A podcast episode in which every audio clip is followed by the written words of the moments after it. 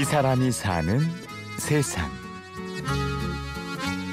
어, 저 같은 경우에는 연애운 같은 것도 많이 보기도 하고 결혼 같은 것도 보긴 했는데 저는 지금 아직 취업 준비 중이라 그런 게 아무래도 좀 더 궁금해서 찾아보고 제가 또 수험생이라서 어, 올해는 노력한 만큼 결과가 나온다 이래가지고 제가 여러분은 기대하고 사주를. 좀 믿으시나요? 재미 반 호기심 반. 이렇게 우리는 운명을 슬쩍 점쳐보기도 하는데요. 여기 20년 전 본인의 사주를 또렷이 기억하는 한 남자가 있습니다.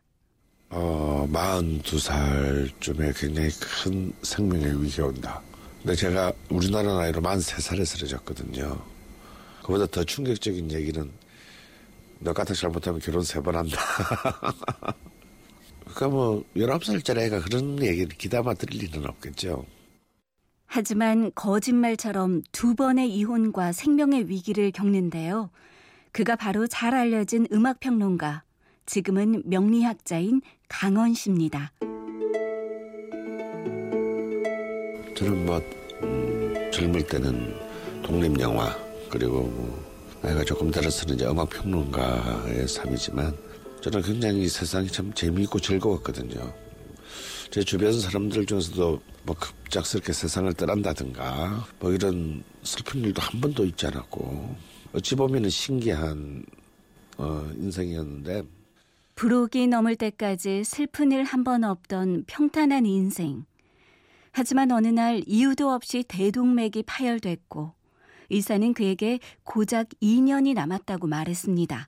한 12년 전에 어, 상사의 문턱에 쓴 적이 있었습니다. 갑자기 찾아온 어떤 그런 질병 때문에 어, 그래서 남도에서 꽤 오랫동안 이제 요양 생활을 하지 않을 수가 없었는데 어, 정말 저는 어찌 보면은 마흔이 넘어서 어떤 죽음의 문턱 앞에 서고서야 어, 정말 삶이란 무엇인가에 대해서 처음으로 생각을 했던 것 같습니다. 강원 씨는 지나온 삶을 돌이켜보며 19살에 들었던 사주를 떠올렸습니다. 제 고등학교 때 가장 친했던 친구의 아버지가 그 이제 명리학자였고 제가 대- 대학 시험에 떨어지고 좀 좌절해 있는 저한테 어떤 상담을 어, 해주신 적이 있어요. 근데 뭐 그때 아주 어릴 때니까 스무 살도 안 되지 않았을 때니까 듣고 그냥 뭐 다 잊어먹었는데 그 요양하는 어떤 그런 그 시골의 집에서 문득 그 20년이 넘은 그때 일들이 생각이 났어요. 근데 제가 그때 그 소스라치게 놀랐던 것은 뒷동으로 흘려들었던 그분의 말씀 중에 너무 많은 것들이 일어났고 내 삶을 이렇게 지배하고 끌고 갔던 거죠. 사주가 내 삶을 이끌어 온 것인가? 내 인생을 바꿀 수도 있을까? 기적적으로 살아난 강원 씨는 11년째 명리학을 연구했습니다. 요즘은 책과 강연을 통해 젊은 사람들에게도 명리학을 알리고 있죠. 결혼 언제 하나요? 뭐. 우리 생각보다도 많은 어떤 30, 40대의 세대들이 호응을 해주고 같이 의견을 나누는 어떤 그 기회를 계속 가지게 됐어요. 실제로 막 강연을 하면서 이제 뭐 MT나 뭐 이런 것을 가서 이렇게 그 서로 얘기를 나눠보면 명리학을 통해서 뭐가 제일 좋았냐 아, 이런 거 물어보면 자기를 힘들게 하는 사람들이 왜 자기를 이렇게 힘들게 하는지를 알게 돼서 좋았다. 그리고 내가 왜 상처를 입었는지에 대한 원인을 알게 되어서 좋았다. 이런 얘기들이 가장 많았어요. 그렇다면 명리학에서 말하는 운명이란 정해져 있는 걸까요? 내 팔자가 이렇지 뭐.